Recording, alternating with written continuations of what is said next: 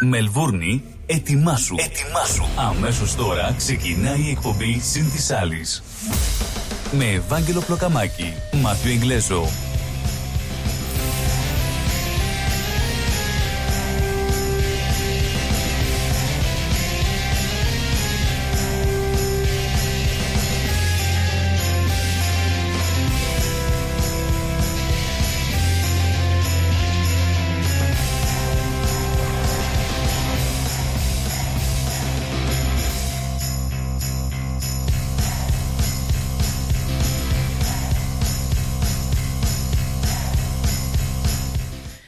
Καλησπέρα σας κυρίες και κύριοι.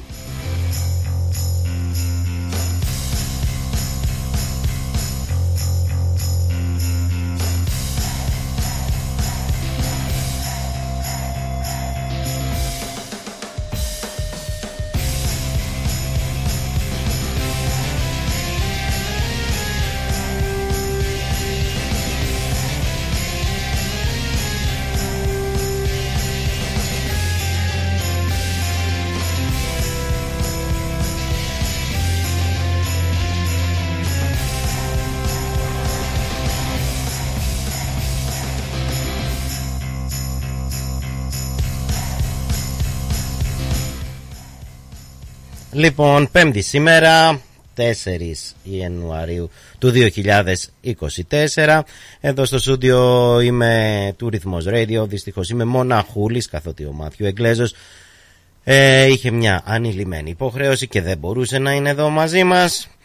Οπότε ετοιμαστείτε να ακούσουμε πολύ μουσική.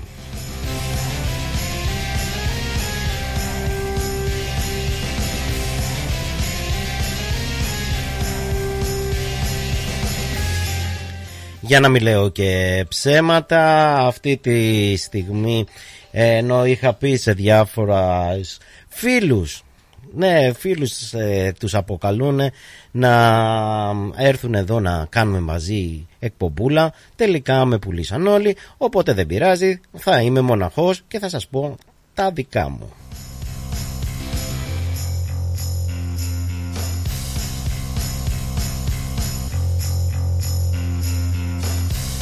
Κάπως έτσι είμαστε λοιπόν έτοιμοι να ξεκινήσουμε το Συν της Άλλης, μια εκπομπή που σας κρατάει συντροφιά κάθε Πέμπτη από τις 6 ως τις 8 το βράδυ για τη Μερβούνη και την Ανατολική μεριά της Αυστραλίας και από τις 9 ως και τις 11 το πρωί για την Ελλάδα.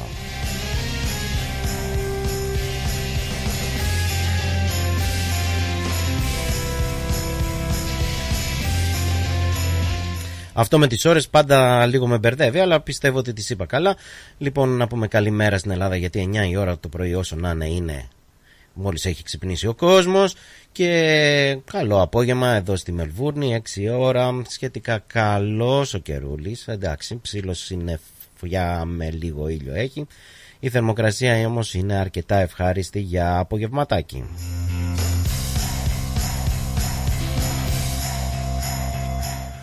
Όπως γνωρίζετε εκπέμπουμε από ένα από τα πιο ελληνικά σημεία της Μελβούρνης και φτάνουμε μέσα από το website μας το www.rhythmos.com.au σε όλες τις γωνιές αυτής της πόλης αλλά και σε όλα τα μήκη και πλάτη αυτού του γαλαζοπράσινου πλανήτη.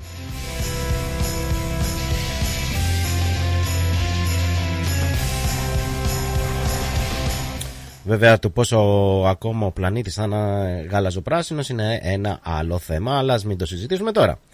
Λοιπόν, λέγαμε για το website μας, το www.arithmos.com.au, το οποίο βρίσκεται, το οποίο μπαίνοντας μέσα θα βρείτε ένα κόκκινο τριγωνάκι που, του play, αυτό το κόκκινο με το τριγωνάκι τέλος πάντων, το οποίο βρίσκεται στην πάνω δεξιά γωνία του website μας. Αυτό λοιπόν το πατάτε και μας ακούτε καθαρά και δυνατά.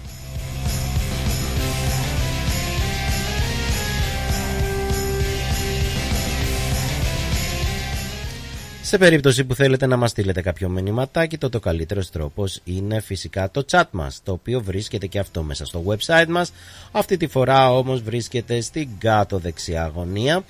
Ε, αυτό είναι ένα μπλε στρογγυλό εικονίδιο που έχει το πλαίσιο διαλόγου. Αυτό τέλος πάντων το πατάτε. και πατώντας σας θα σας δώσει τη δυνατότητα να κάνετε login login με διάφορα ονόματα που εσείς προτιμάτε ένα είναι το όνομά σας ένα άλλο είναι ο, κάποιο δικό σας ε, ψευδόνυμο που σας εκφράζει ή δεν σας εκφράζει απλά σας ήρθε εκείνη την ώρα στο μυαλό. Και το άλλο είναι να μπείτε ως guest. Ε, όπως και να έχει με αυτούς τους τρεις τρόπους μπαίνετε στην παρέα μας και μας στέλνετε το μηνυματάκι σας.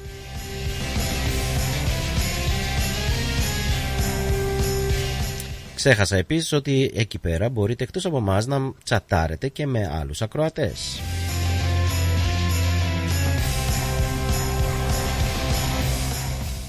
Μπορείτε όμως να μας ακούσετε και από τις κλασικές εφαρμογές όπως είναι το TuneIn, το Live24 κτλ. κτλ. Αυτό το Live24 δεν είμαι σίγουρος αν υπάρχει ακόμα. Υποθέτω πως υπάρχει, τέλος πάντων το λέω εγώ. Ε, και δεκάδες άλλες παρόμοιες ε, ε, εφαρμογές που σας δίνουν τη δυνατότητα για να ακούτε ιντερνετικά ραδιόφωνα όπως το δικό μας. Λοιπόν, εκεί μας αναζητάτε ως ρυθμός radio, μας βάζετε στα αγαπημένα σας και μας έχετε κάθε ώρα και κάθε στιγμή μαζί σας.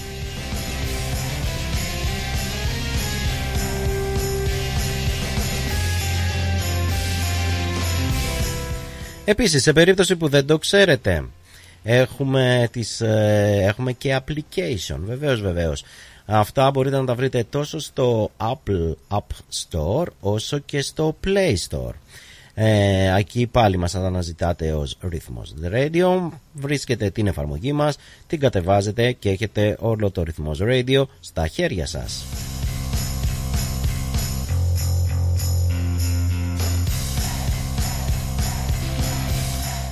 Τέλος ε, υπάρχει Facebook και Instagram Νομίζω ότι ήδη στο Facebook μας βλέπετε live. Αν όχι θα το φτιάξω τέλος πάντων το όλο θεματάκι.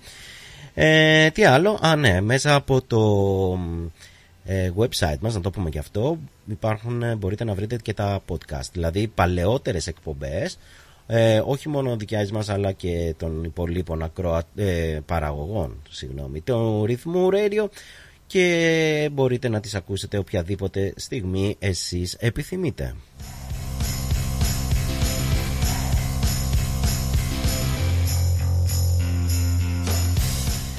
Τέλος, είναι χαρά μας, ιδιαίτερη χαρά μας να τηλεφωνήσετε, να επικοινωνήσετε τηλεφωνικά μαζί μας.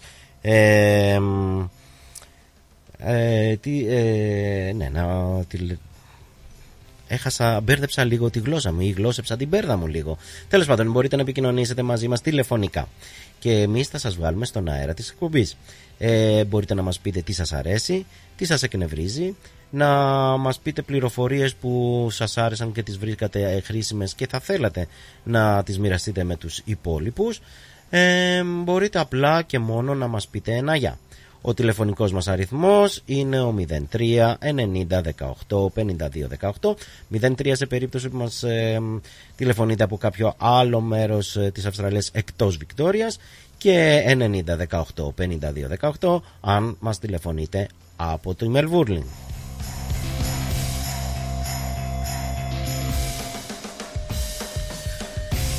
Και για να μην τα πολυλογώ να πω ότι η ώρα με αυτά και με εκείνα έχει φτάσει αισίως 6 και 11 πρώτα λεπτά. Κάπου εδώ λοιπόν είμαστε έτοιμοι να ξεκινήσουμε το συν της άλλης. Για τις επόμενες δύο ώρες κάθεστε αναπαυτικά σε, στην πολυθρόνα σας, στην, στον καναπέ σας ή όπου αλλού γουστάρετε. Παίρνετε το καφεδάκι σας ή το ποτάκι σας ή ό,τι άλλο anyway και κάπως έτσι σας ευχόμαστε καλή σας ακρόαση.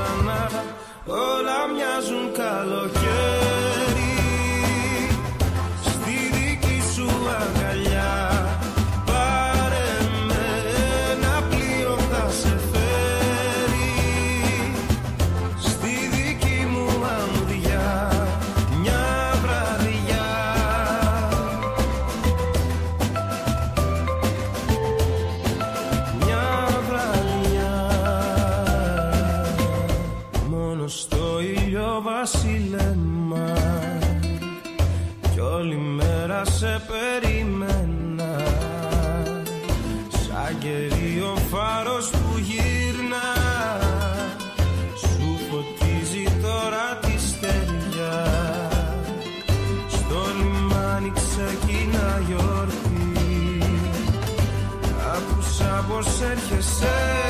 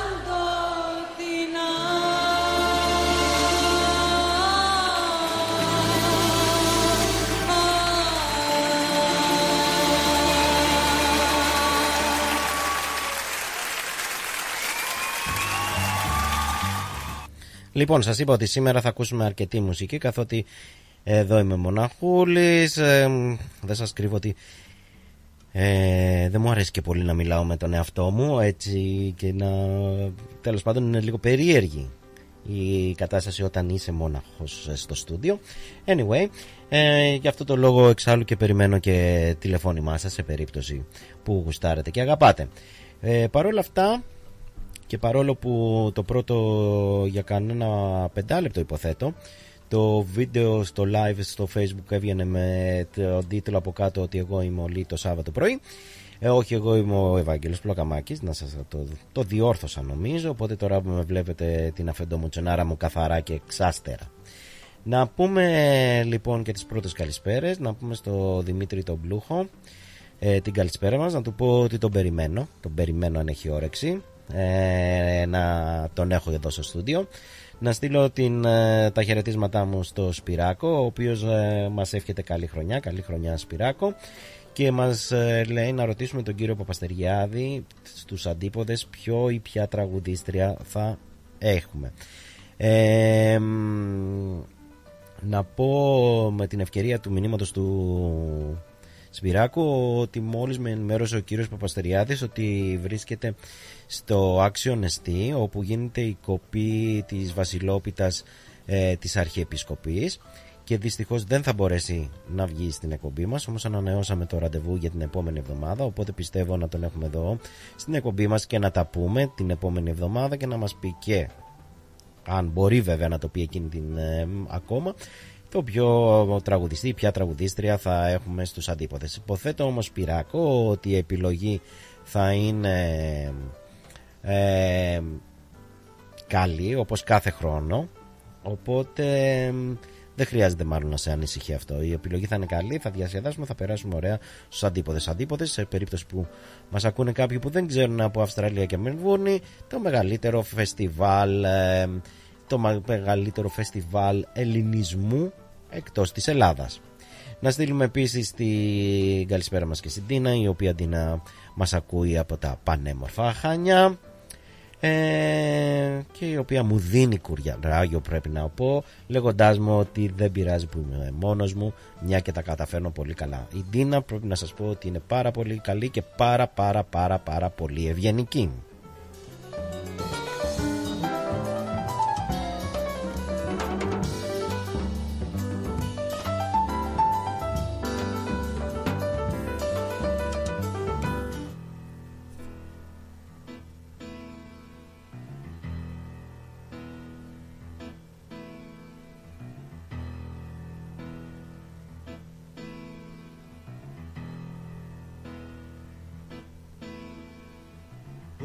λόγος δεν έχει λόγο να λέγεται. Το λόγο αυτό εγώ το σεβάστηκα. Ο λόγος δεν έχει λόγο να λέγεται. Το λόγο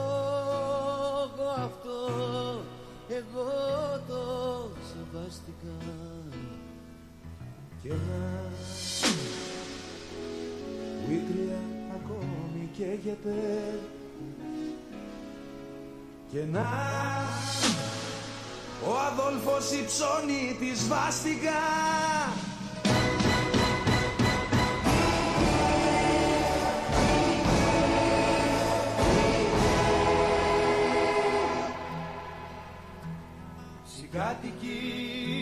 είμαστε όλοι στην τρέλα. Κι εγώ δεν έχω για νίκη. Φορούσε μαύρο νηφικό η περσινή μας η κοπέλα. Και ο λόγος αυτός της ανήκει. Συγκάτοικοι είμαστε όλοι στην τρέλα. Κι εγώ δεν έχω για νίκη. Φορούσε μαύρο νηφικό η περσινή μας η κοπέλα. Και ο λόγος αυτός της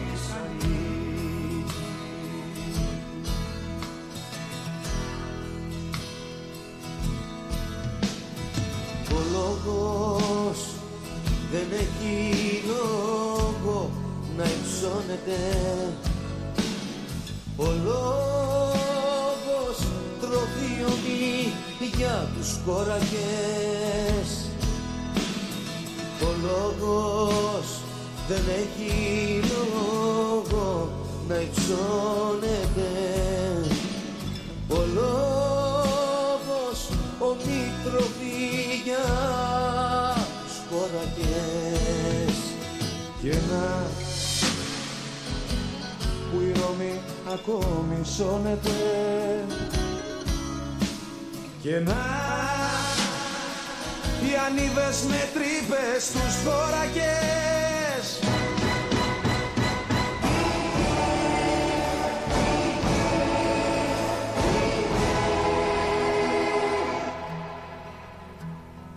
Συγκάτοικοι είμαστε όλοι στην τρέλα κι εγώ δεν έχω για νίκη. Φορούσε μαύρο νηφικό η περσινή μας η κοπέλα Κι ο λόγος αυτός της ανήκει. Συγκάτοικοι είμαστε όλοι στην τρέλα Κι εγώ δεν έχω για νίκη. Φορούσε μαύρο νηφικό η περσινή μας η κοπέλα Κι ο λόγος αυτός της ανήκει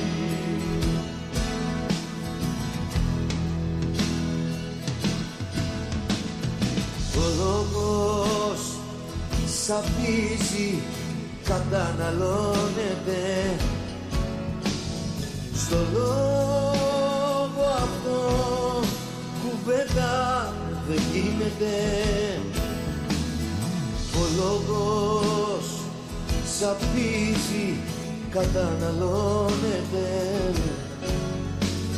Στο λόγο αυτό κουβέντα δεν γίνεται. Και να που ο Ιδιποδάς τυφλώνεται. Και να η Σαλόμη τα πέπλα της δίνεται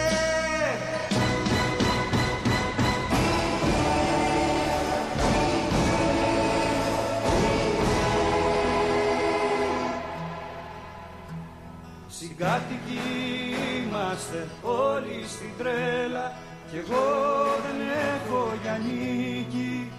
Φορούσε μαύρο νηφικό η περσινή μας η κοπέλα Κι ο λόγος αυτός της ανήκει.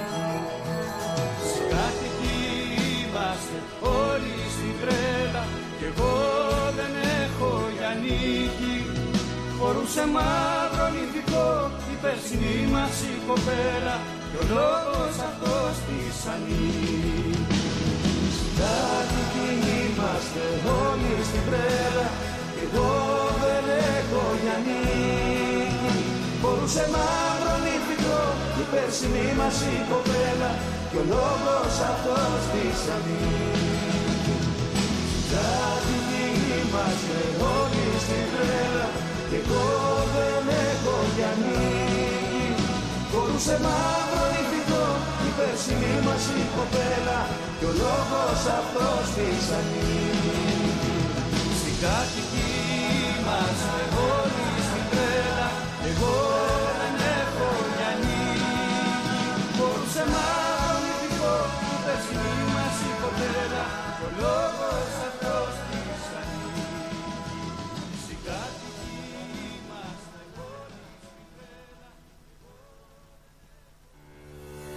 Are you thinking about renovating, building, or buying? Whether you're building your dream home, your business, or your future, at Bank of Sydney, we're with you. We're proud to partner with people who are making great things happen.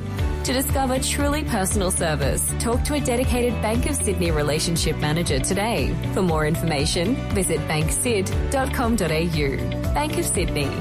We're with you. Fees and charges apply and are subject to change at any time. Please read the TMD and all terms and conditions available at banksid.com.au and consider whether this product is right for you before applying. ABN 44093488629 AFSL and Australian Credit License 243444. Για ξύλινες κατασκευές που σε αφήνουν με το στόμα ανοιχτό, Ask Bill.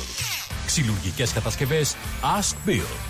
Ο Bill Genos, με 25 ετή εμπειρία, ασχολείται με τις εφαρμογές ξύλου σε επίπεδο σχεδιασμού και κατασκευής υψηλής αισθητικής και ποιότητας. Αναλαμβάνουμε gazebos, pergolas, decking, landscaping. Ακολουθώντας το στυλ του χώρου και τον χαρακτήρα του ιδιοκτήτη, κάθε προϊόν είναι χειροποίητο. Κατασκευασμένο με υψηλής ποιότητας και αντοχής υλικά και μοναδικό. Ξυλουργικές κατασκευές Ask Bill. Δείτε τις κατασκευές μας στο www.askpavlabil.com.au Τηλέφωνο 0402 055 928 Για οποιαδήποτε ξυλουργική εργασία Ask Bill.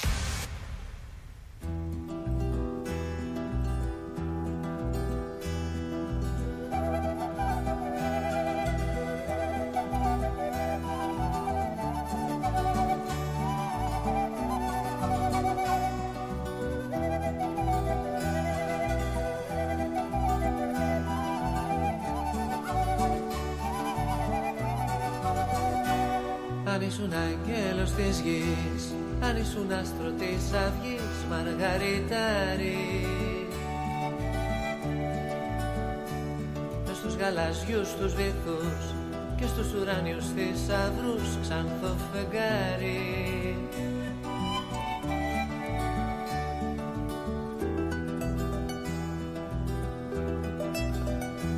Δεν θα περιμένα να έρθεις Ούτε να φύγεις μέσα στις γιορτής τα φώτα. Πρώτου σ' αγγίξω και χαθεί Ότι αγάπησα απλά στον ούτη ρώτα Λύσ' τα μαλλιά σου κι άφησε με να έρθω λίγο και να δω. Πώς περιγράφει τη μορφή σου, τ' άσπρο σου το νυχτικό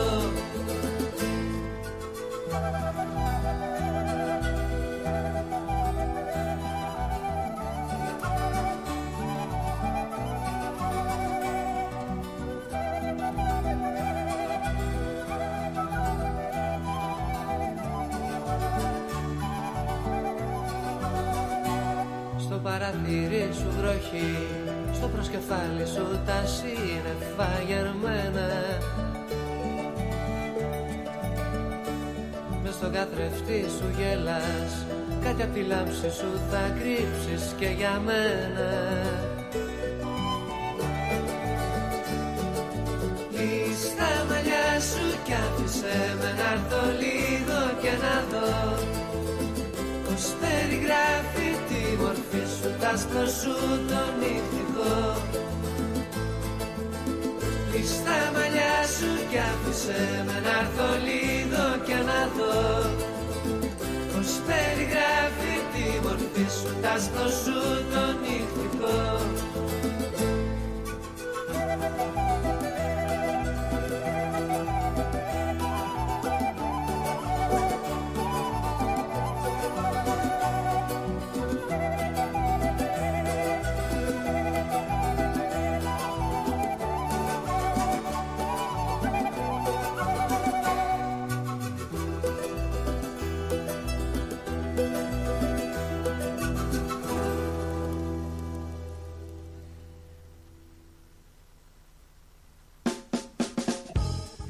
Λοιπόν, έχουμε μπει ήδη στο δεύτερη, δεύτερο μισάωρο της εκπομπής μας, εδώ της Συν της Άλλης, την εκπομπή που ακούτε κάθε Πέμπτη από τις 6 έως τις 8 εδώ στο Radio, Rhythmos Radio.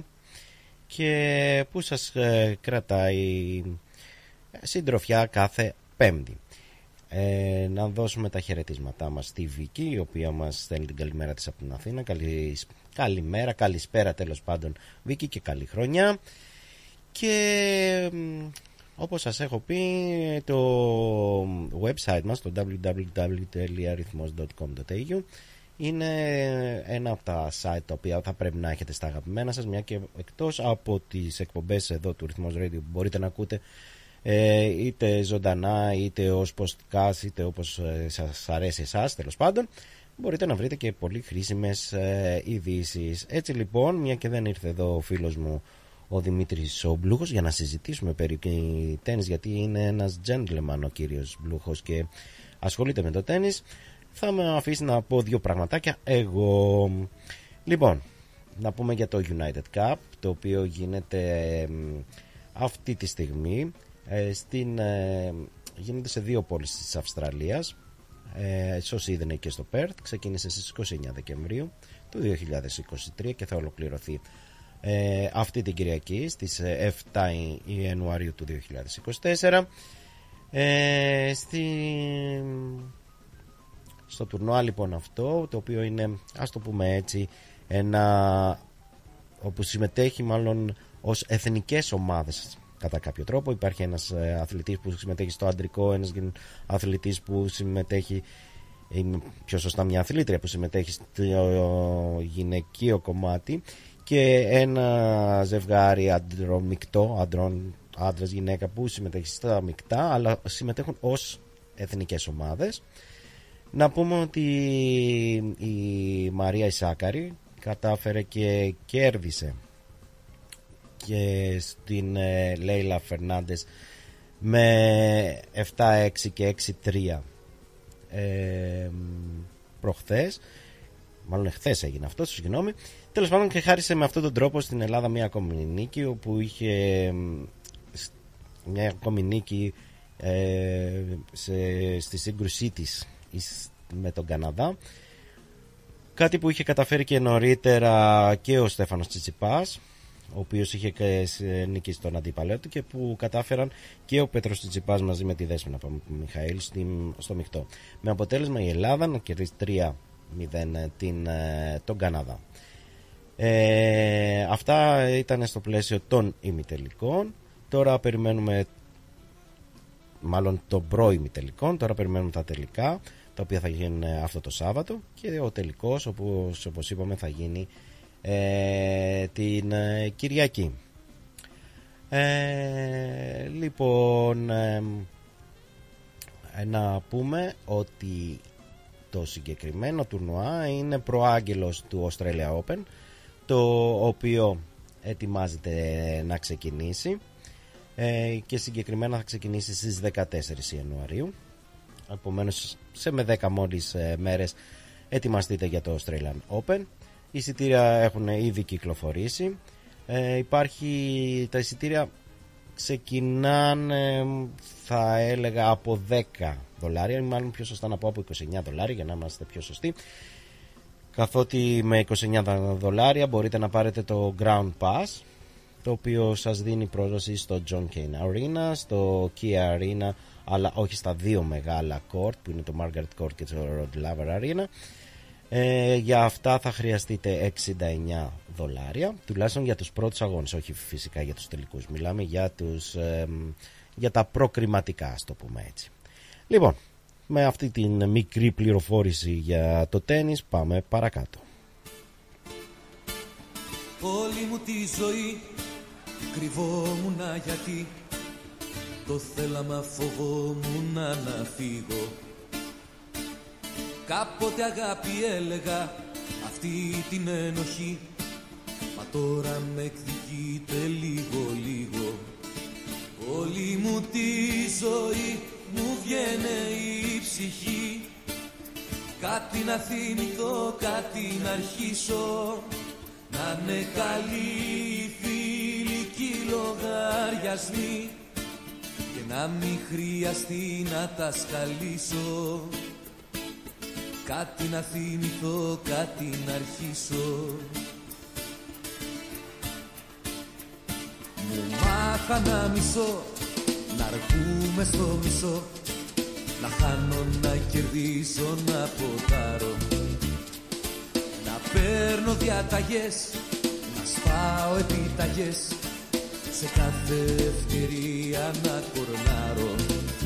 Να σφίγω τα λουριά με τόση μαστοριά να βρίσκω μία λύση στο ποδάρι. να κλείνω τα πατσούρια και μόνη συντροφιά.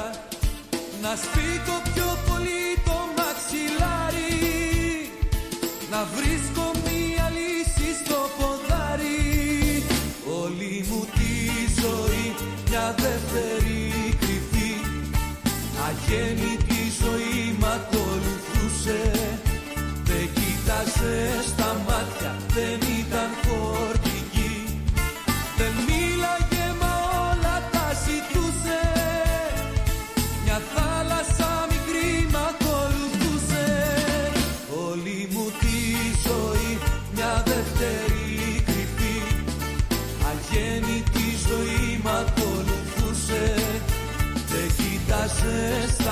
μάτια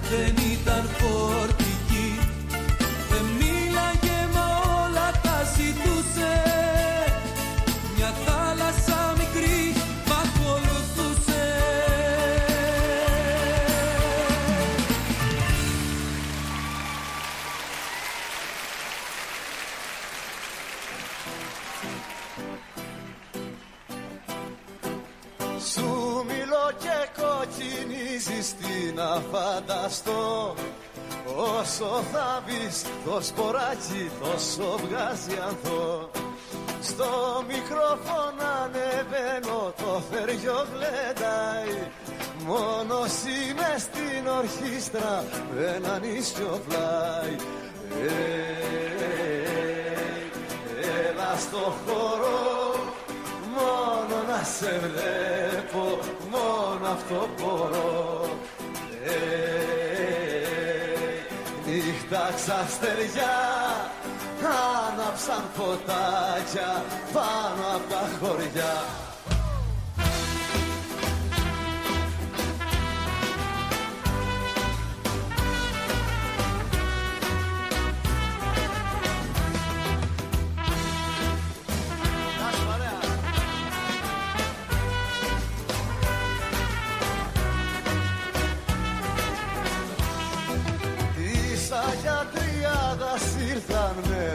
μέρες νερότες Ο χωριό το μουρέσι χορεύει από προχτές. Ήρθαν γεριλιό καμένοι, ήρθαν κι αδερφοί. Σου μιλώ και κοκκινίζεις και έχεις προδοθεί. Έλα στο χώρο Πάρε με και εμένα λίγο να χαρώ. Ε, Έλα στο χώρο. Θέλω να κατέβω Θέλω να ενωθώ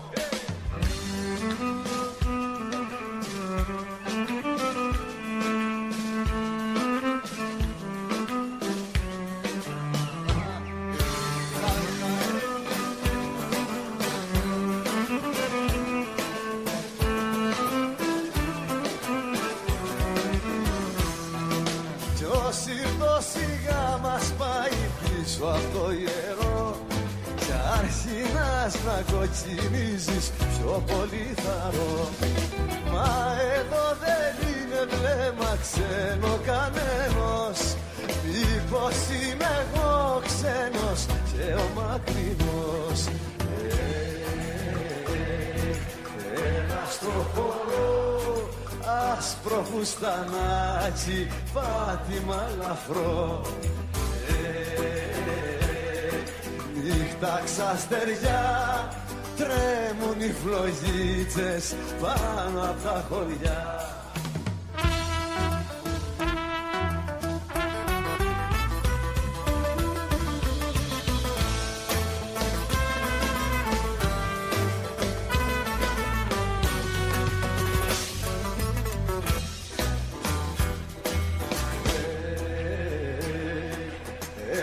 στο χώρο μόνο να σε βλέπω μόνο αυτό μπορώ. Ε, Νύχτα ξαστεριά τρέμουν οι φλογίτσες πάνω από τα χωριά. Νιόνιος Λοιπόν, αυτός ήταν και ο Γιάννης ο Χαρούλης που ακούσαμε από live εκτέλεση. Ε, όπως συμβαίνει κάθε χρόνο, τουλάχιστον δεν ξέρω αν εσείς το έχετε, εγώ όμως ε, το έχω πάρα πολύ έντονα. Κάθε χρόνο ένα από τα προ- αγαπημένα μου πράγματα που θέλω να κάνω είναι μια μικρή ανασκόπηση, τι έγινε, τι έκανα, αλλά και γενικότερα τι έγινε εκεί έξω που λένε. Ε, Οπότε λέω να συζητήσουμε έτσι, να πούμε δύο λογάκια για όλα όσα αυτά που συνέβησαν μέσα στο 2023 και τα οποία άλλα μας επηρέασαν ήδη, άλλα πρόκειται να μας επηρεάσουν στο μέλλον. Δεν θα αναφερθώ φυσικά στους πολέμους όπως αυτό που μένεται στο Ισραήλ ε, μαζί με του, μεταξύ Ισραήλ και Χαμάς έτσι συνηθίζεται να λέγεται αλλά στην ουσία είναι μεταξύ Ισραήλ και του Παλαιστινιακού λαού και ή στην ε, πόλεμο στην Ουκρανία που λίγο πολύ δεν ξέρω γιατί αλλά ήδη οι περισσότεροι από εμάς πάνω κάτω το έχουμε ξεχάσει. Πάμε να όμως να πούμε διάφορα άλλα πραγματάκια τα οποία είμαι σίγουρος ότι θα τα βρούμε μπροστά μας μέσα στα επόμενα χρόνια. Ένα από αυτό δεν είναι άλλο από την κλιματική αλλαγή για την οποία όλοι συζητάμε και μέσα στο χρόνο που πέρασε συνέβησαν ε, αρκετά ρεκόρ όπως παραδείγματος χάρη το 2023 ήταν μια από τις πιο ζεστές χρονιές και σύμφωνα με το Ευρωπαϊκό Παρατηρητήριο Κοπέρνικους ε, ξεπέρασε και τη χρονιά ρεκόρ του 2016. Ε, αυτές οι θερμοκρασίες, οι πολύ υψηλές, τουλάχιστον για την Ευρώπη, γιατί εμείς εδώ στην Αυστραλία, τουλάχιστον, τουλάχιστον στη Μελβούρνη, δεν τις έχουμε δει ακόμα αυτές τις υψηλές ε, θερμοκρασίες και δεν ξέρω αν θέλουμε να τις δούμε. Πάντως το φετινό καλοκαίρι είναι λίγο, δεν είναι καλοκαίρι, τέλος πάντων θυμίζει κάτι σαν άνοιξη, σαν άνοιξη βροχές, ε, αλλαγές του καιρού, απότομες κτλ. κτλ. Τέλος πάντων, ακόμα δεν έχουμε μπει στο καλοκαίρι, ενώ βρισκόμαστε ήδη στις πρώτες μέρες του Ιανουαρίου. Anyway, οι υψηλές λοιπόν θερμοκρασίες, σας έλεγα, που παρατηρήθηκαν κυρίως στην Ευρώπη, στο βόρειο ημισφαίριο μάλλον, Ευρώπη, Αμερική, Καναδά κτλ. είχε ως αποτέλεσμα τεράστιες πυρκαγιές, όπως ε, συνέβη στον Καναδά ή ακόμα, ακόμα και στη Χαβάη, όπου ολόκληρες τουριστικές ε, πόλεις εκεί στη Χαβάη μάλλον μια ολόκληρη ε, τουριστική πόλη εκεί στη Χαβάη ε, ουσιαστικά κατακάηκε ε, αλλά και σε άλλες ε, χώρες όπως είναι η Ελλάδα, η Ιταλία, γενικά η ζώνη εκεί της Μεσογείου είχαμε πάρα πολύ μεγάλες ε, πυρκαγιές ταυτόχρονα μετά τις πυρκαγιές ήρθαν και αρκετά μεγάλες πλημμύρες που κατέπνιξαν ε, διάφορες περιοχές όπως στην περίπτωση της Ελλάδας, στη Θεσσαλία κτλ. Ε, η κλιματική αλλαγή είναι εδώ. Καλό είναι να μπορέσουμε ό,τι μπορεί ο καθένας να κάνει.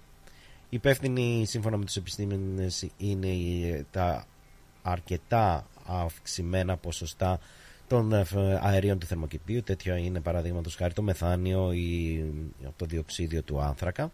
Στοιχεία τα οποία για να μην λέμε ψέματα, το φαινόμενο του θερμοκηπίου είναι ένα φαινόμενο το οποίο δίνει ζωή σε αυτό το πλανήτη, αλλά μέχρι ένα σημείο από ένα σημείο και μετά γίνεται τουλάχιστον για εμάς δεν γίνεται επικίνδυνο τόσο για την, τον πλανήτη. Ο πλανήτης θα συνεχίσει να υπάρχει. Εμείς ενδεχομένως να μην συνεχίσουμε να υπάρχουμε πάνω σε αυτό τον πλανήτη. Πάμε όμως σε κάτι άλλο πιο ευχάριστο όπως είναι η τεχνική, τε, τεχνητή νοημοσύνη που ουσιαστικά μπήκε αυτή τη χρονιά το 2024 ε, αν και σαν τεχνολογία υπάρχει εδώ και αρκετά χρόνια όμως σαν ε, όρος, σαν ε, τεχνολογία σαν ε, τρόπος ας το πω έτσι ζωής μπήκε μέσα στο 2023 στις ζωές όλων μας. Το ενδιαφέρον που συνέβη αυτή τη χρονιά ήταν ε, η μεγάλη κινητοποίηση που έγινε στο Hollywood ε, και κυρίως αφορούσε τους σεναριογράφους οι οποίοι είδαν την ε, τεχνητή νοημοσύνη ως απειλή ε, ε την είδαν ως ε, κάτι το οποίο θα μπορούσε δυνητικά να τους πάρει τις δουλειές μια και είναι πολύ εύκολο να δώσεις ε, σε ένα τέτοιο εργαλείο περίπου ένα περίγραμμα του τι θες να φτιάξεις π.χ. μια ερωτική ταινία με αυτό και εκείνο και τα άλλο με τον πρωταγωνιστή και αυτός να σου φτιάξει ολόκληρο το σενάριο πράγμα που σημαίνει ότι οι σεναριογράφοι είναι από τις περιπτώσεις όπου ενδεχομένως η δουλειά τους να ε, επηρεαστεί στο μέλλον. Μαζί όμως με τους ε, σεναριογράφους υπήρξαν και ηθοποιοί οι οποίοι κινητοποιήθηκαν. Και ο λόγος που κινητοποιήθηκαν ε, οι, οι ηθοποιοί είναι ακόμα πιο ενδιαφέρον καθότι οι ίδιοι ανησυχούσαν ότι ενδεχομένως με την τεχνητή νοημοσύνη να κλωνοποιηθεί η φωνή ή και η εικόνα τους και να ξαναχρησιμοποιηθεί χωρίς όμως να αυτοί να λαμβάνουν κάποια αποζημίωση ή χωρίς να υπάρχει η συνένεσή τους. Δηλαδή θα μπορούσε ένα ολόγραμμα ή η ίδια του η φωνή να ντουμπλάρεται σε σκηνές οι οποίες ε, οι ίδιοι δεν θα θέλαν ποτέ να παίξουν. Αυτό είχε ως αποτέλεσμα οι κινητοποιήσεις αυτές ε, είχαν ως αποτέλεσμα εκτός από τις κάποιες μισθολογικές αυξήσεις που πήραν και οι σεναριογράφοι και οι ηθοποιοί ε, είχε ως αποτέλεσμα να μπουν κάποιοι περιορισμοί ε, στη χρήση της τεχνητής νοημοσύνης. Και αυτό κατά τη γνώμη μου είναι το πιο σημαντικό.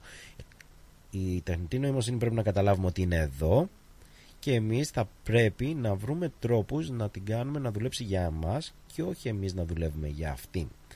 Είναι λοιπόν μια μεγάλη συζήτηση η οποία πρόκειται να ανοίξει μέσα στο επόμενο χρονικό διάστημα νομίζω και είναι κάτι το οποίο θα επηρεάσει και θα αρχίσει όλα τα επαγγέλματα να τα ενδιαφέρει όλο όλο και περισσότερο. Επειδή όμως υποθέτω ότι πολύ σας κούρασα με την πολυλογία μου λέω να πάμε να ακούσουμε σιγά σιγά ένα τραγουδάκι και να τα πούμε στη συνέχεια. Ήσουν στα μαύρα ντυμένη, πλατεία μαβίλη και σε παρά Μαζί με ένα ψώνιο και δύο χαμένοι τρώγατε σάντουιτς Θολή ματιά, περίμενα λίγο πίσω από μια στάση. Φοβόμουν να βλέπεις μη μ' αντιληφθείς.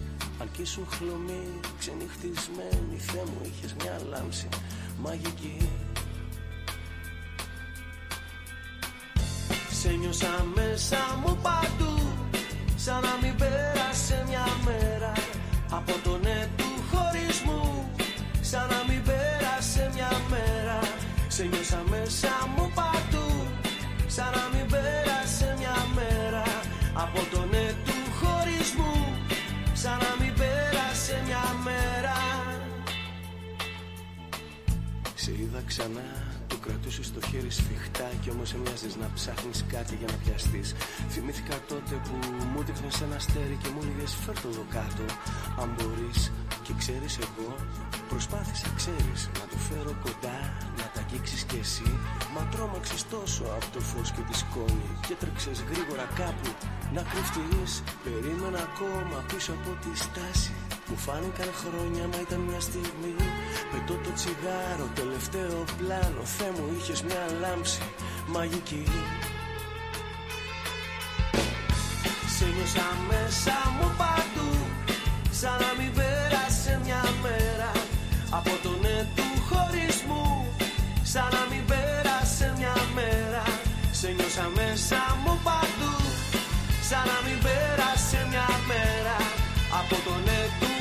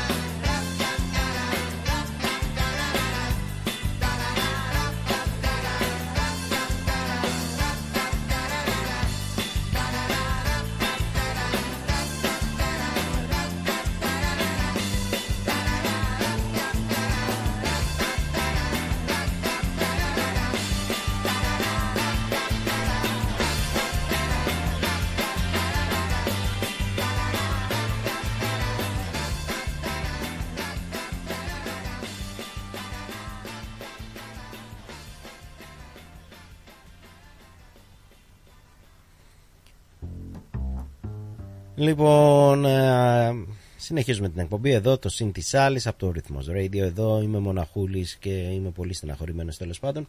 Δεν πειράζει όμως. Τα καταφέρνω, τα καταφέρνω, θα επιζήσω, είμαι σίγουρος και αποκτάω και εμπειρίες όπως λένε. Όταν κάτι πάει στραβά, λέμε απόκτησα εμπειρίες. Κάπως έτσι λοιπόν νιώθω εγώ σήμερα. Anyway, ε, λέγαμε, καταρχήν να, ναι, πριν σας πω τι λέγαμε, να στείλουμε τις καλησπέρες μας και την καλή μας χρονιά, τις ευχές για καλή χρονιά στη Δήμητρα τη Αβριελίδης και ε, να συνεχίσουμε αυτά που λέγαμε για τα, ε, τα επιτεύγματα ή τέλος πάντων να κάνουμε μια μικρή ανασκόπηση για το 2023. Εκτός λοιπόν από την τεχνητή νοημοσύνη που λέγαμε πριν, ένα άλλο πράγμα που μας, ε, θα το βρούμε, να μου το θυμηθείτε μπροστά μας και μάλιστα πάρα πάρα πολύ σύντομα είναι η επιστροφή του ανθρώπου στη Σελήνη. Ήδη το μέσα στο 2023, 2023 και συγκεκριμένα τον Αύγουστο η Ινδία έγινε η τέταρτη χώρα η οποία κατάφερε να ε, προσελεινώσει ένα μη επανδρομένο πύραυλο ε, πάνω στο νότιο πόλο της, πάνω στη Σελήνη μάλλον. Ε, συγκεκριμένα προσελεινιώθηκε, σωστά το είπα, κάπως έτσι, στο νότιο πόλο που ήταν κάτι που γίνεται για πρώτη φορά. Λίγο νωρίτερα δε η, μια αποστολή της ε, Ρωσίας είχε ως αποτέλεσμα τη συντριβή του συγκεκριμένου του συγκεκριμένου, του συγκεκριμένου διαστημοπλίου. Στόχος όμως ε, του, της ανθρωπότητας, της NASA, δεν ξέρω, του Elon, Elon Musk, όλων αυτών μαζί, είναι το να στείλουμε αστροναύτες το 2025. Είναι ένα αρκετά φιλόδοξο σχέδιο με αρκετά χρήματα τα οποία θα πρέπει να δαπανηθούν ε, μια και το μεγάλο επίτευγμα δεν είναι τόσο αυτό που μας ενδιαφέρει να πάνε αστροναύτες εκεί πέρα είναι περισσότερο το να μπορέσουμε να δημιουργήσουμε βάσεις στη σελήνη και αυτό είναι το όλο κόνσεπτ και αυτό είναι το όλο σκεπτικό και αυτό είναι η όλη δυσκολία η οποία πρόκειται να αντιμετωπίσουμε μέσα στο επόμενο χρονικό διάστημα. Λοιπόν, να πούμε τέλος, ε, πριν τελειώνοντας αυτό εδώ το κομματάκι ότι η Ιαπωνία και ε, με την επιχείρησή της iSpace απέτυχε τον Απρίλιο να προσελεινώσει την άκατο της Χακούρο Χακούτο μάλλον, Χακούτο R. Ε, ωραία τα λένε αυτά, μου αρέσουν έτσι τα Ιαπωνέζικα είναι, μου θυμίζουν σαμουράι και έτσι μου αρέσει. Anyway ε, όμως ε, σκοπός της ε, Ιαπωνικής Διαστημικής ε, Υπηρεσίας είναι να πραγματοποιήσει και άλλες πτήσεις και άλλες αποστολές προς τη Σελήνη. Λοιπόν, αυτά έτσι ήταν, όχι αυτά, μάλλον να, θα πούμε και άλλα που τα βρήκα ενδιαφέροντα έτσι στην ανασκόπηση. Ε, όμως πριν συνεχίσω καλό θα ήταν να πάμε σιγά σιγά σε ένα μικρό διαφημιστικό διάλειμμα. Επιστρέφουμε λοιπόν μετά το διαφημιστικό διάλειμμα και πάλι μαζί σας. Γιαούρτι, αν θέλεις Κρεμόδες και απολαυστικό Ρόγαν μόνο Είναι τετρεπτικό Έχει γεύση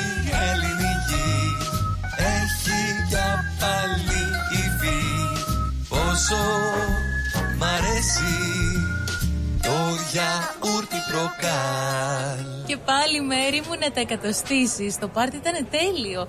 Και ο Μπουβές Καλετέλειος Είχε και του πολιού το γάλα. Μμμ, μμμ. Τα λέμε.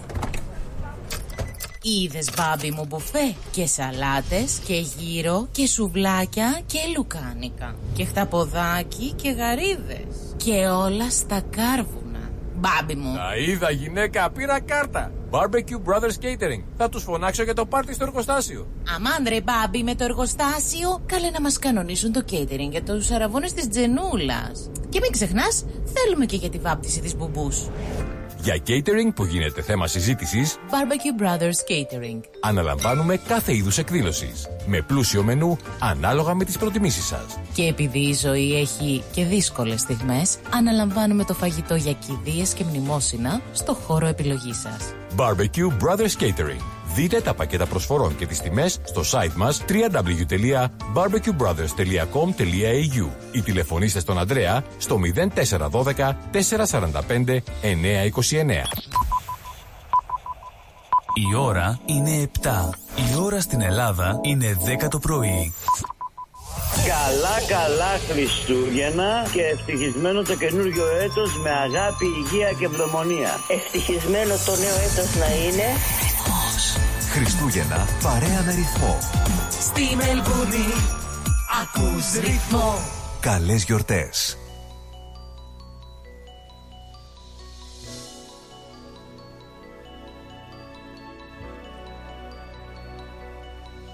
Σαν πλανόδιο τσιρκό τη ζωή μου τη σκόρπισα σε σταθμούς και πλατείες που με πας δεν σε ρώτησα. Τώρα δίχως πηξίδα τα ταξίδια μου κάνω. Τη φωνή σου ακούω μα τι λες. Δεν σε πιάνω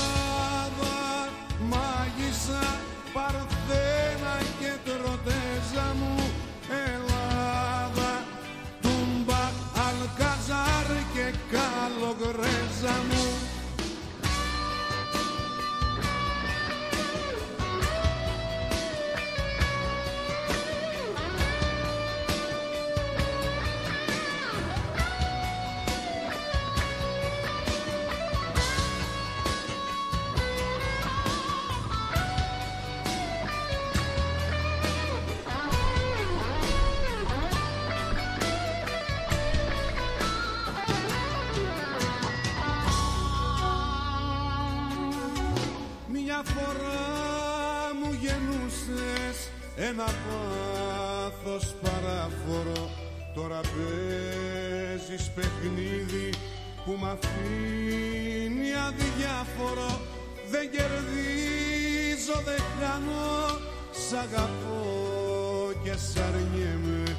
Κι από ένα κλαράκι του γκρεμού σου κρατιέμαι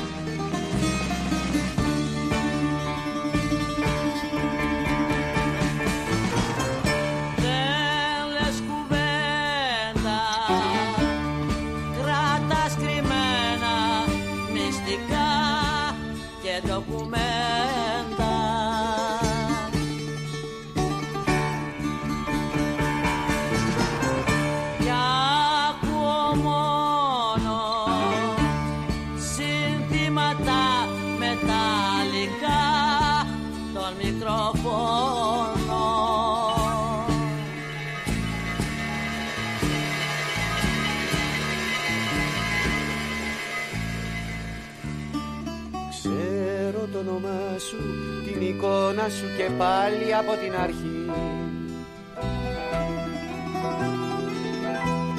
Σ' Ψάχνω για μια διέξοδο γυρεύοντας μια λιώτικη ζωή. Ξέρω το όνομά σου, την εικόνα σου και πάλι απ' την αρχή. Ψάχνω για μια διέξοδο γυρεύοντας μια λιώτικη ζωή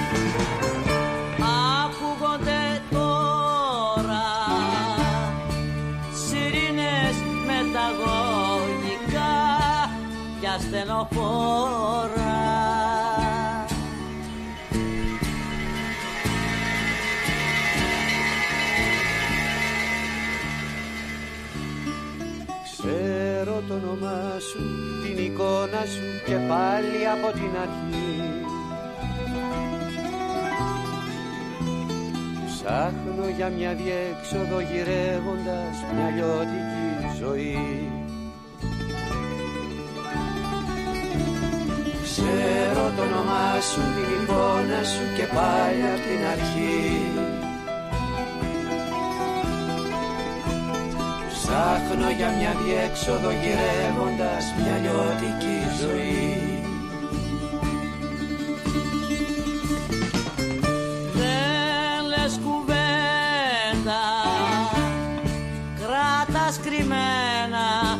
μυστικά και ντοκουμέντα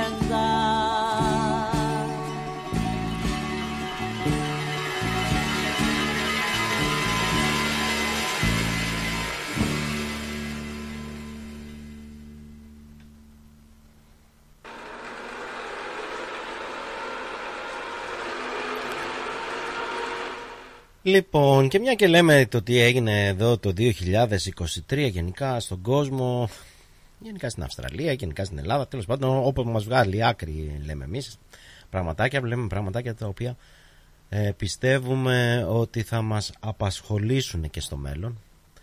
Ε, πιστεύουμε ότι λέμε πράγματα τα οποία δεν ήταν πράγματα που απλά έγιναν, αλλά θα έχουν συνέπειες και στο κοντινό ή στο μακρινό μέλλον. Θα δείξει.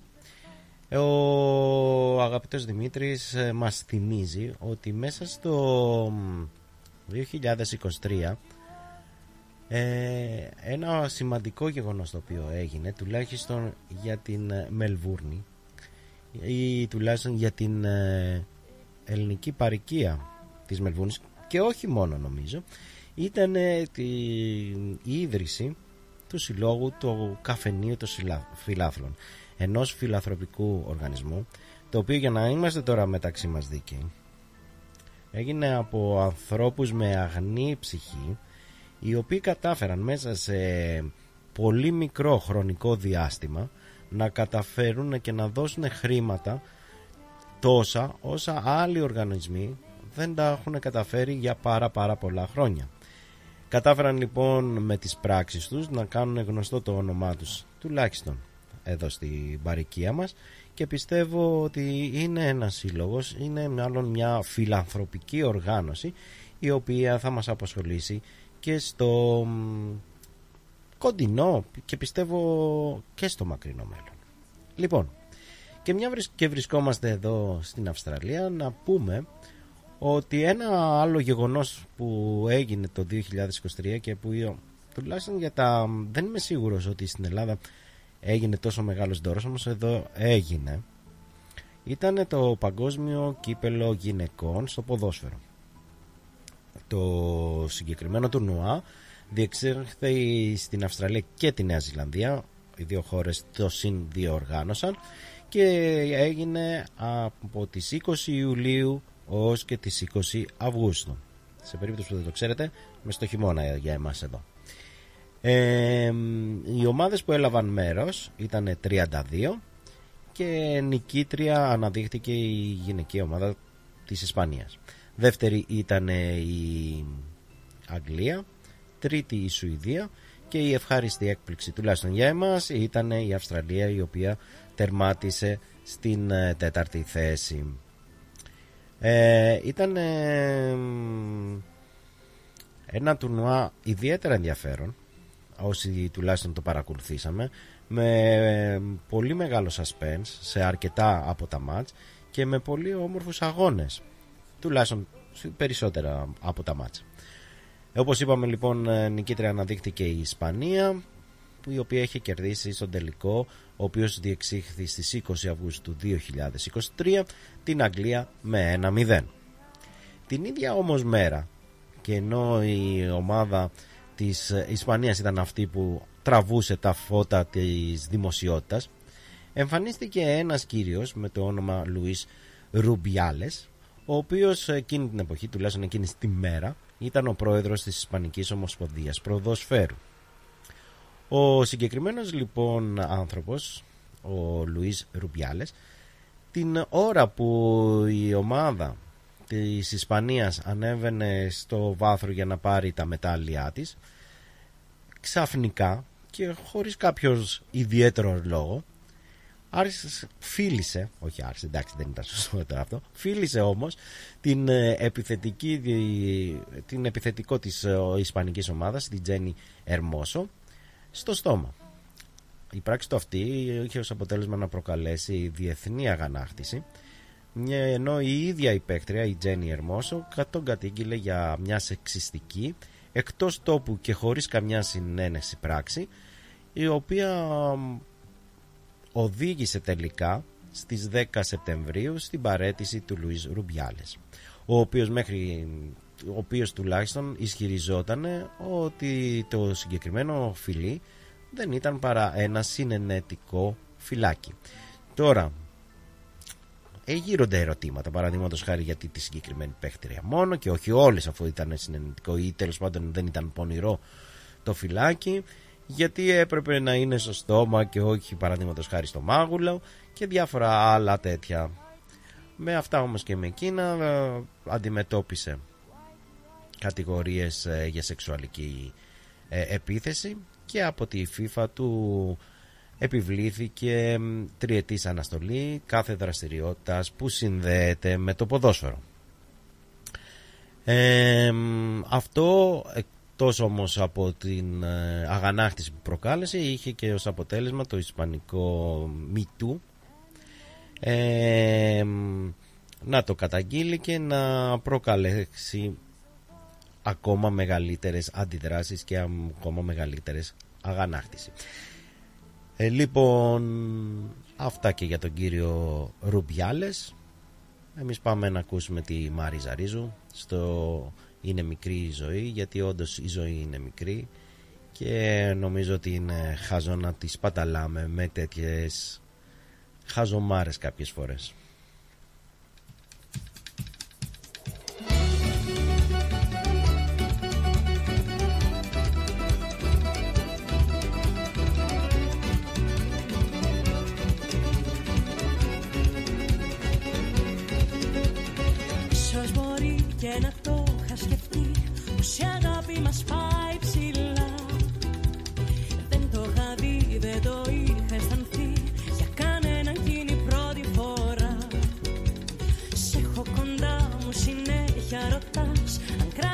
Αυτό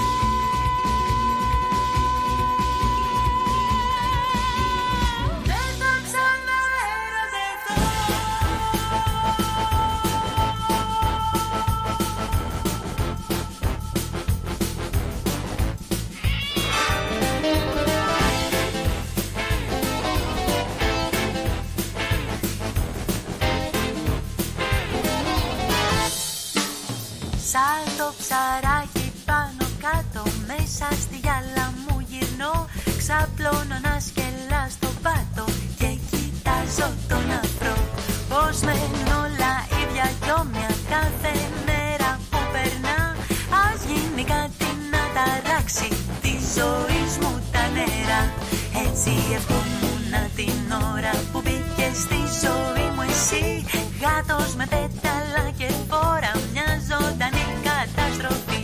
Είσαι το μάτι του κυκλώνα Και θες που φτάσαμε ως εδώ Στο λέωμα το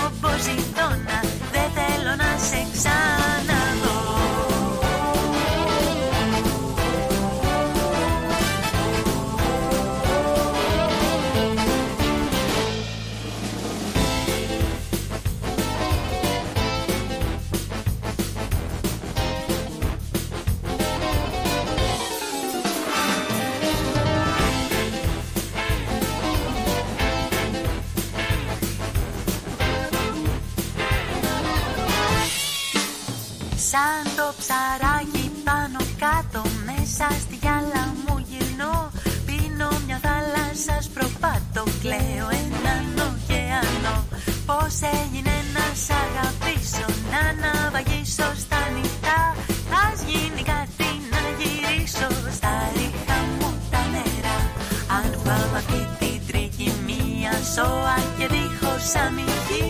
Δεν ξανακάνω πια καμία παρακινδυνευμένη ευχή. Θα θέλα να μου να γοργόνα μα ένα ψαράκι με μικρό. Κι ορκίζομαι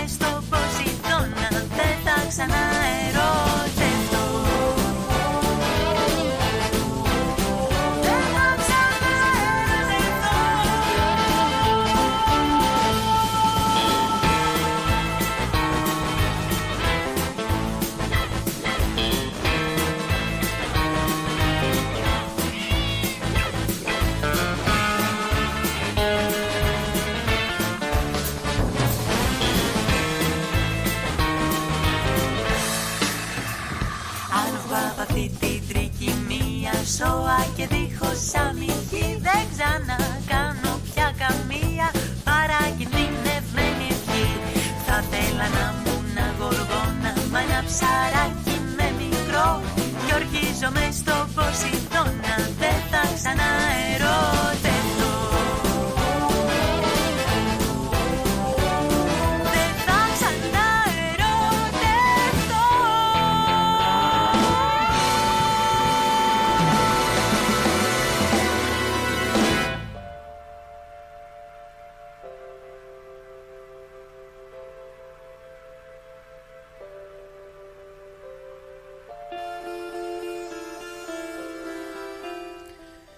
Λοιπόν, ακούσαμε τους Νάμα ε, στο ψαράκι.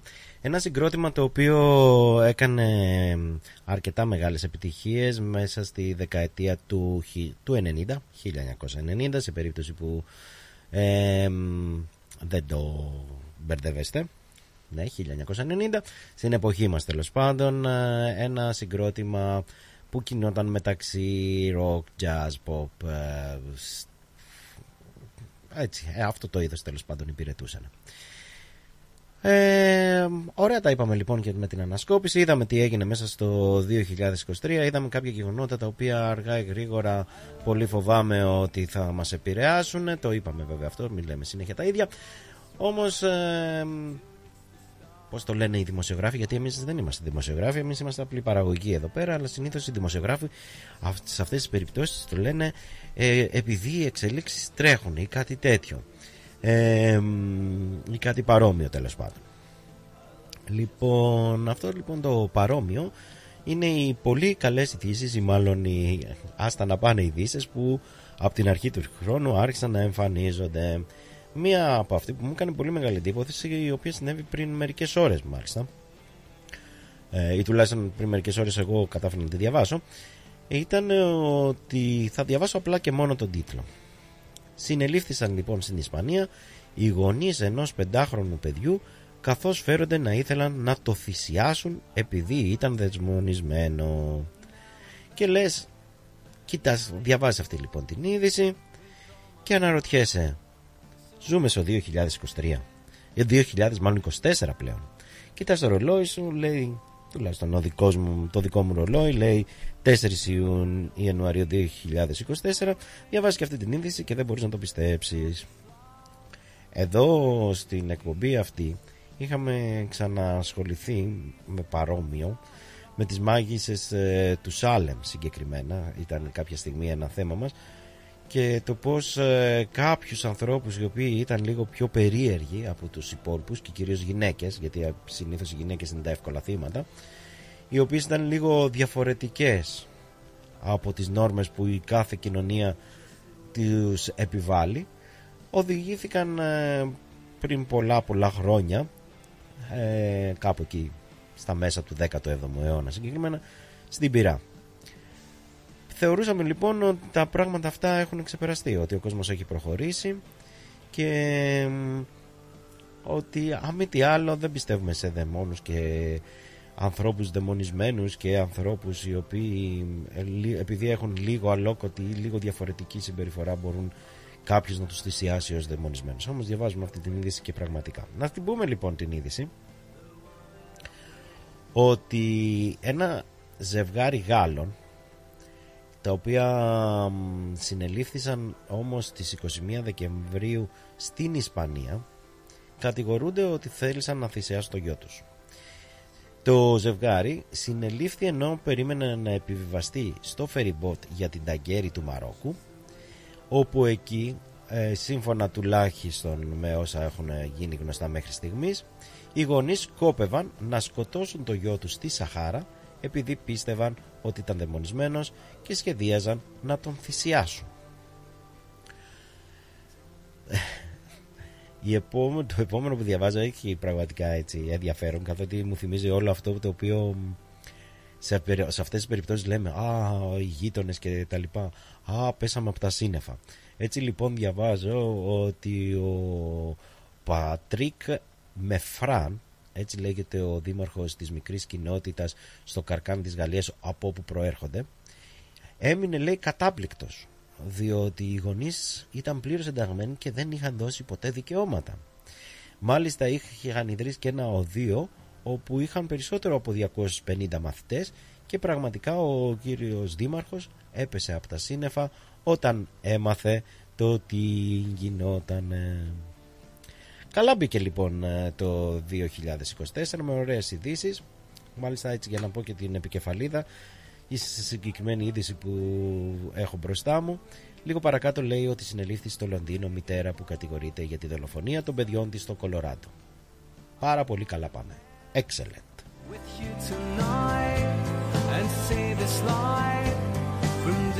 just the way you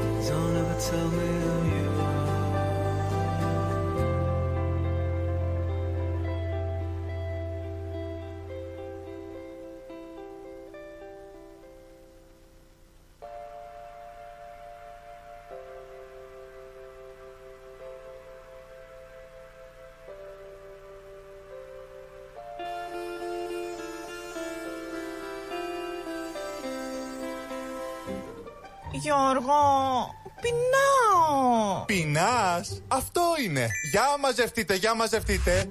Θα απαγγείλω. Σου χιλάχι, σου χιλάχι, να θες να φας ένα σουβλάχι. Τι σουβλάχι ρε Γιώργο. Σουβλάκι με κάπα. Ε, αφού δεν ταιριάζει. Άσε, άσε, άσε.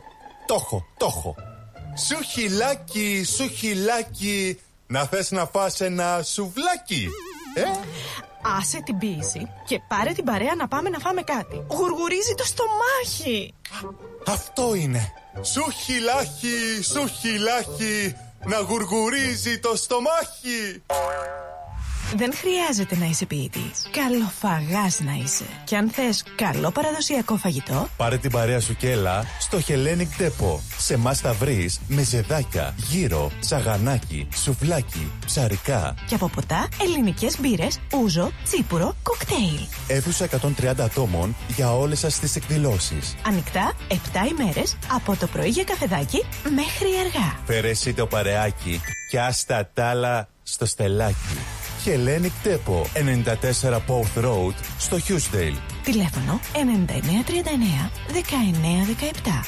Hellenic Depot, the new Greek place to be. Μοναδικός, ροκ αλλά και λαϊκός, ο Χρήστος Ντάντης έρχεται στο Track Live, Σάββατο 13 Ιανουαρίου.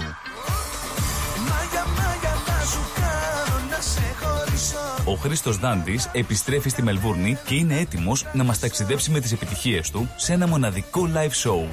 Φεύγω από το σώμα μου Να βγω από το χείλο Χρήστος Δάντης, Australia Tour 2024, στο Track Live.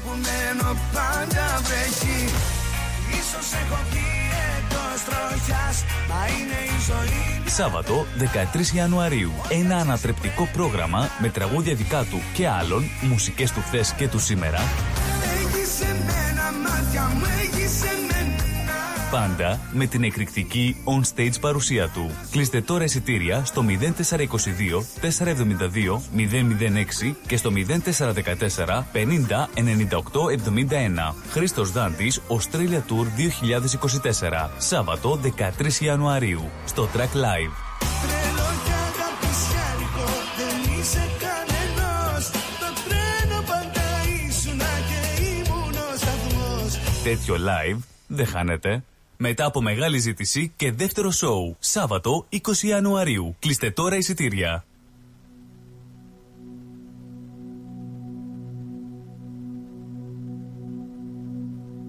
Σε ποια θάλασσα αρμενίζεις και σε ποιο κρυφό γυαλό; Για που φεύγεις, που γυρίζεις, τι να έχεις στο μυαλό;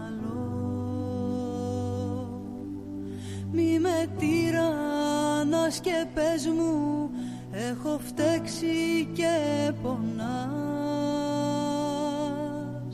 να ανοίξω τις πληγές μου τις δικές σου να ξεχνάς. Βράδυ βράδυ σε θυμάμαι νύχτα νύχτα σ' αγαπώ. Με τη σκέψη σου κοιμάμαι με τη σκέψη σου ξυπνώ. Σ' άλλη αγκαλιά δεν κάνω Σ' άλλα χέρια δεν μπορώ. Κι όσο νιώθω πως σε χάνω δάκρυ πίνω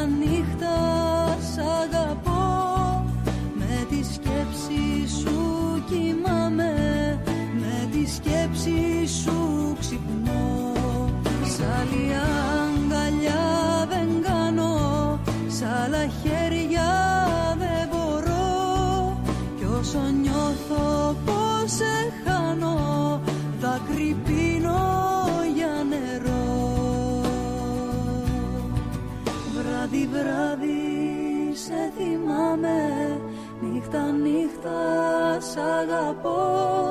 Με τη σκέψη σου κοιμάμαι Με τη σκέψη σου ξυπνώ. Σ' άλλη αγκαλιά δεν κάνω Σ' άλλα χέρια δεν μπορώ. Κι όσο νιώθω πως σε χάνω Δάκρυ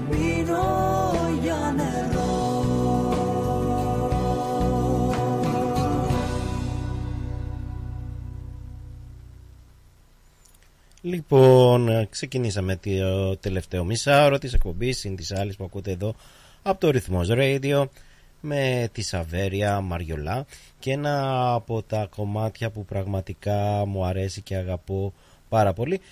Και μάλιστα τη στιγμή που το έλεγα αυτό και το σκεφτόμουν αυτό δέχτηκε και μήνυμα από την Ειρήνη η οποία πρέπει να είναι η φίλη μου, πολύ φίλη μου ή η συγγενής μου, δεν ξέρω ε, ότι είναι ένα, ότι της άρεσε και αυτήν στο τραγούδι ότι είναι ένα πάρα πάρα πολύ ωραίο τραγουδάκι. Να πω λοιπόν στην Ειρήνη να καθίσει να ακούσει λίγο το επόμενο θεματάκι το οποίο θα πούμε. Λοιπόν καταρχήν να μιλήσουμε σε περίπτωση που δεν γνωρίζετε εκεί έξω. Να πούμε για τις ε, γενιές και τα ονόματα των γενεών που υπάρχουν αυτή τη στιγμή πάνω στον κόσμο. Υπάρχουν λοιπόν οι builders ή οι χαμένες γενιές, οι οποίοι είναι οι άνθρωποι που γεννήθηκαν πριν το 1946. Υπάρχουν οι baby boomers, οι οποίοι είναι η γενιά των baby boomers, που είναι οι άνθρωποι που γεννήθηκαν από το 1946 στο 1964 είναι η Generation X ή όπως μας αποκαλούν πλέον τα παιδιά μας Xumer. Και είναι οι άνθρωποι που γεννήθηκαν από το 65 έως το 79 οι Millennials, η Generation Y ε, οι οποίοι είναι όσοι γεννήθηκαν από το 80 έως και το 94 η Generation Z από το 95 στο 2009 και η Generation Α. Πλέον έχουμε ξεκινήσει την Generation Α έχουμε ξεκινήσει δηλαδή πάνω κάτω από την αρχή της ε, γενιές οι οποίοι είναι οι άνθρωποι που γεννήθηκαν από το 2010 έως το 2024 μέχρι και φέτος. Δηλαδή σε περίπτωση που δεν καταλάβατε την επόμενη χρονιά το 2025 θα έχουμε την Generation υποθέτω B. Probably. Ξέρω εγώ μάλλον. Λοιπόν τώρα γιατί τα λέω αυτά. Τα λέω διότι πλέον η Generation ε, Y ή millennials όπως τους λέμε συνήθως έχουν πλέον αρχίσει να κάνουν παιδιά. Και οι γονείς αυτοί πλέον μεγαλώνουν τα παιδιά με έναν τελείως διαφορετικό τρόπο από τον τρόπο που το κάνανε οι δικοί μας γονείς ή που μεγαλώσαμε και εμείς τα δικά μας παιδιά ή μεγαλώνουμε μάλλον και εμείς τα δικά μας παιδιά ή από τον τρόπο που μας μεγάλωσαν. Καλό και πάμε λοιπόν να δούμε ποιες είναι οι διαφορές ανάμεσα στους baby boomer όταν ήταν γονείς και στις γενιές της τελευταίες, τους millennials δηλαδή. Ένα από τα πρώτα χαρακτηριστικά το οποίο νομίζω ότι όλοι λίγο πολύ το γνωρίζουμε τουλάχιστον και αφορά τουλάχιστον τις ε, χώρες τις πιο ανεπτυγμένες ή τις ευρωπαϊκές χώρες ή τις δυτικές χώρες είναι ότι πλέον δεν χτυπάνε τα παιδιά τους. Τώρα αυτό παίζεται μεταξύ μας και λίγο. Θεωρητικά, ναι, σχεδόν κανένας γονιός δεν χτυπάει το παιδί του ή τουλάχιστον δεν το χτυπάει φανέρα. Ε, γιατί και αυτό το λέω διότι ας μην κοροϊδευόμαστε η βία μέσα στο σπίτι είναι πολύ έντονη ακόμα και στις μέρες μας και πολλά παιδιά χτυπούνται από τους γονείς.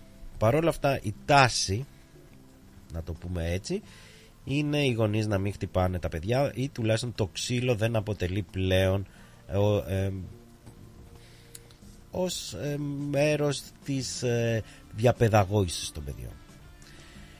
Το δεύτερο που κάνουν και αυτό μάλλον έχει να κάνει και με την οικονομική κρίση είναι ότι αντιλαμβάνονται ότι τα παιδιά τους χρειάζονται περισσότερο χρόνο και όχι δώρα. Σε αυτό θα συμφωνήσω και θα πω ότι εμείς μεγαλώσαμε λίγο, είμαστε μια γενιά που μεγαλώσε λίγο με το αμερικάνικο όνειρο.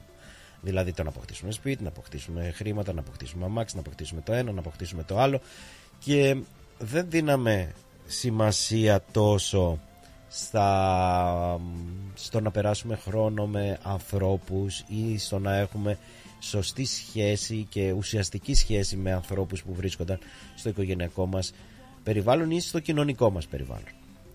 Ακόμα και σήμερα πάρα πολλά πράγματα τα μετράμε με το χρήμα. Πόσο χρήμα έχει. Κοιτάμε ο άλλος αν φοράει καλά ρούχα, κοιτάμε αν έχει ένα καλό αμάξι, κοιτάμε πόσο μεγάλο ή πόσο καλά επιπλωμένο είναι το σπίτι του.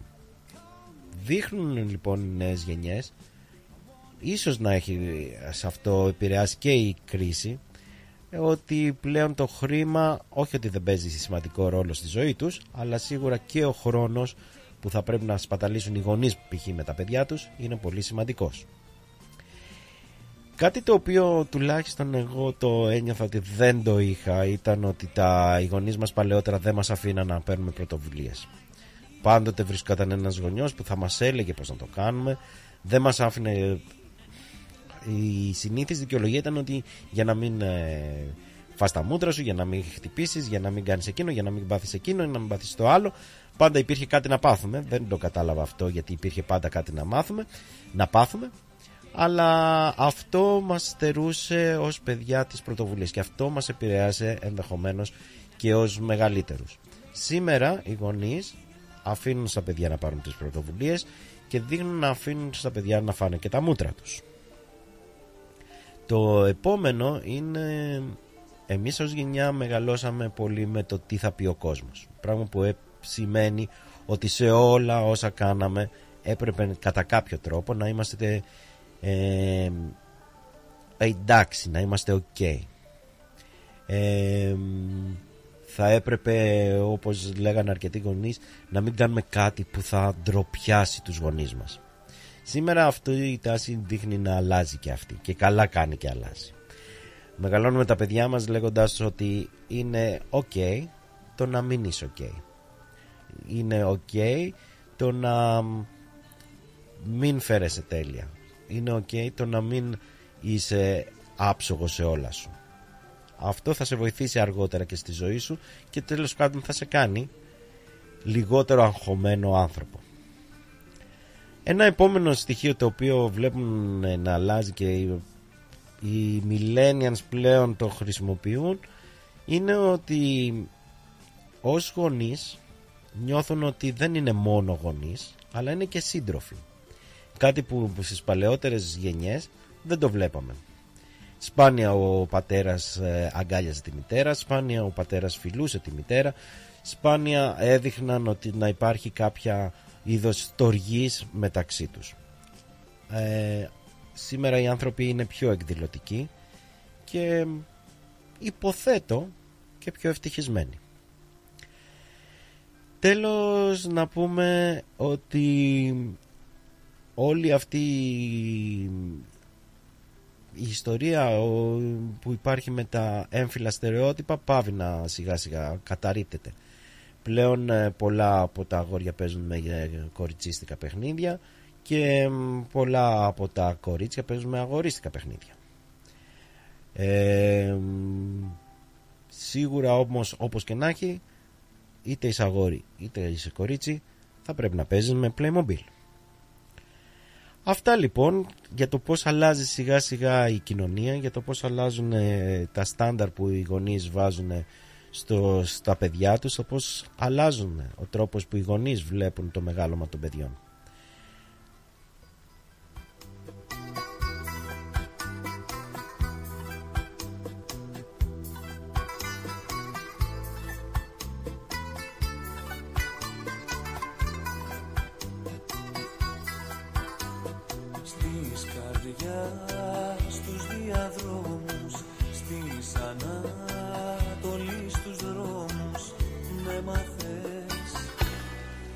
Περπατώ.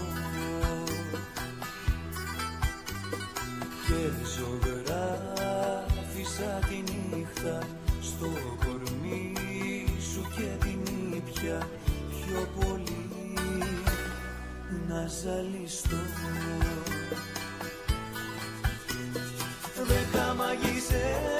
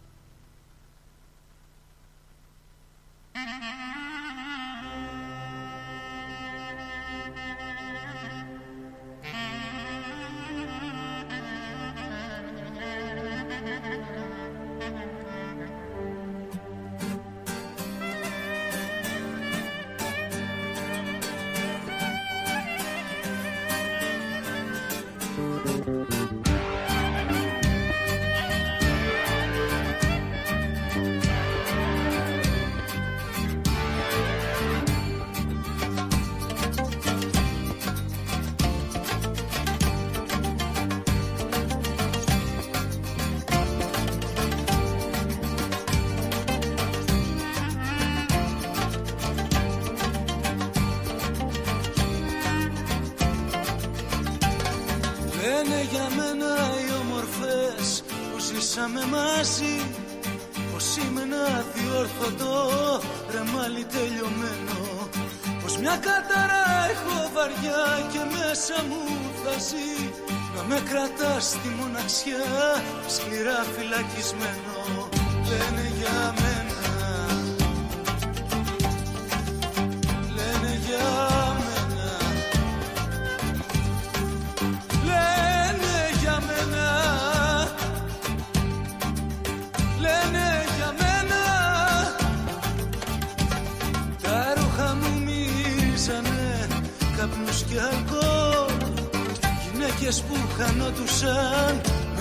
σε ένα τσιγάρο.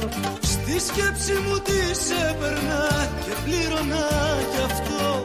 Λένε για μένα οι όμορφες, δεν ξέρω που τραβάω. Λένε για μένα. Λένε για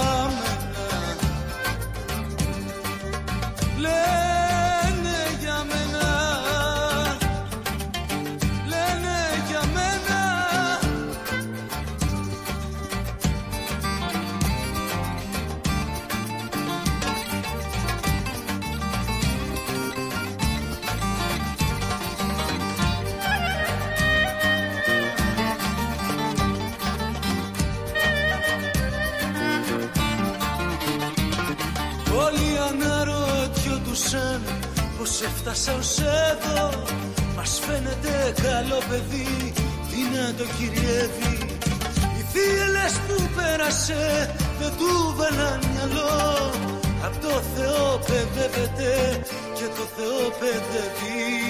Λένε για μένα Λένε για μένα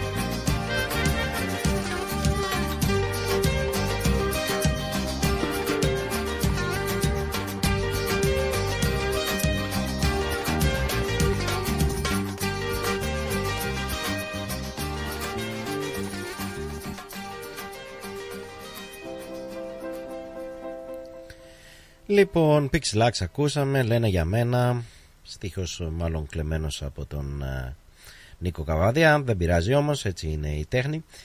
Ε, να πούμε ότι η ώρα είναι περίπου 8 λεπτά πριν τις 8 και κάπου εδώ σιγά σιγά ετοιμαζόμαστε να φύγουμε. Πραγματικά ήταν μια δύσκολη εκπομπή για μένα γιατί πολλά κουμπάκια εδώ πέρα, πολλές οθόνες κτλ. κτλ. Πράγμα που με έκανε να χάσω κάποια μηνύματα. Ένα εκ των οποίων ήταν του αγαπητού του Γιώργου του Τσίτσι. Να του στείλω τα χαιρετίσματά μου στον Γιώργο του Τσίτσι. Σε περίπτωση που δεν γνωρίζετε τον Γιώργο του Τσίτσι, πράγμα που δεν το πολύ πιστεύω, να πούμε ότι είναι ο άνθρωπος που με το μαγικό του μπαγλαμά, μπαγλαμά αλλά και με την μαγκιόρικη φωνή του θα μας μαγεύσει στην παράσταση ε, που ετοιμάζουμε το Ουζερί Τσιτσάνης που θα γίνει στις 10 Φεβρουαρίου του 2024 σήμερα Σάββατο και ώρα 7.30 σημειώστε το. Ε, η παράσταση θα γίνει στο Τρικαλινό το σπίτι που βρίσκεται στο 314 Huntingdale Road στο Huntingdale. Και το οποίο καλό θα ήταν να σιγά σιγά να μην το αφήσετε για τελευταία στιγμή τα εισιτήριά σας οπότε καλό είναι σιγά σιγά να αρχίζετε να προετοιμάζεστε. Ε, σε περίπτωση που θέλετε να πάθετε κάποια πληροφορία ή να κλείσετε τα εισιτήριά σας τότε μπορείτε να επικοινωνήσετε στο 0403 6 20 952 0403 6 20 952 ε, να πούμε ότι οι υπόλοιποι συντελεστές μάλλον η υπόλοιπη μπάντα, η υπόλοιπη μουσική που συμμετέχουν σε αυτή την πολύ όμορφη βραδιά που θα είναι αφιερωμένη στο Βασίλη Τσιτσάνη είναι, τους λέω με αλφαβητική σειρά, είναι η Μαρία Αντάρα Δαλαμάγκα η οποία θα παίξει ακορντεόν και θα τραγουδήσει. Είναι ο Χρήστος ο Κίμων που θα παίξει κιθάρα. Η Ευαγγελία Ιμπάξα που θα τραγουδήσει. Ο Βασίλης ο Πανσέλιας που θα παίξει μπουζούκι. Και φυσικά ο Γιώργος ο Τσίτσης που όπως είπαμε με το φοβερό του Μπαγλαμά και τη μαγκιόρικη φωνή του θα μας ε, διασκεδάσει εκείνη τη βραδιά. Με αυτά και με αυτά όμως η εκπομπή συν της άλλης φτάνει στο τέλος της. Την επόμενη εβδομάδα περίπου στις 6 θα είμαστε ξανά μαζί σας. Ελπίζω την επόμενη εβδομάδα να έχω και το φίλο μου το Μάθιου να έχω μια παρέα γιατί πραγματικά η μοναξιά εδώ στο στούντιο δεν αντέχεται. Δεν είναι ωραίο να κάνεις εκπομπή μόνος σου. Μάθιου μου, μου έλειψε σήμερα. Σε περιμένω λοιπόν την επόμενη εβδομάδα. Ελπίζω να μην έχεις πάλι υποχρεώσεις. Θα σε μαλώσω, να ξέρεις. Λοιπόν, με αυτά και με εκείνα, από μένα το Βαγγέλη Πλοκαμάκη, σας καληνυχτίζω. Καλή σας νύχτα. Ή μάλλον καληνυχτίζω για αυτούς που μας ακούν από τη Μελβούρνη και εύχομαι καλή συνέχεια στη μέρα τους σε αυτούς που μπορεί να μας ακούνε από την Ελλάδα ή οπουδήποτε αλλού είναι έτσι μέρα ακόμα. Λοιπόν, σας χαιρετώ.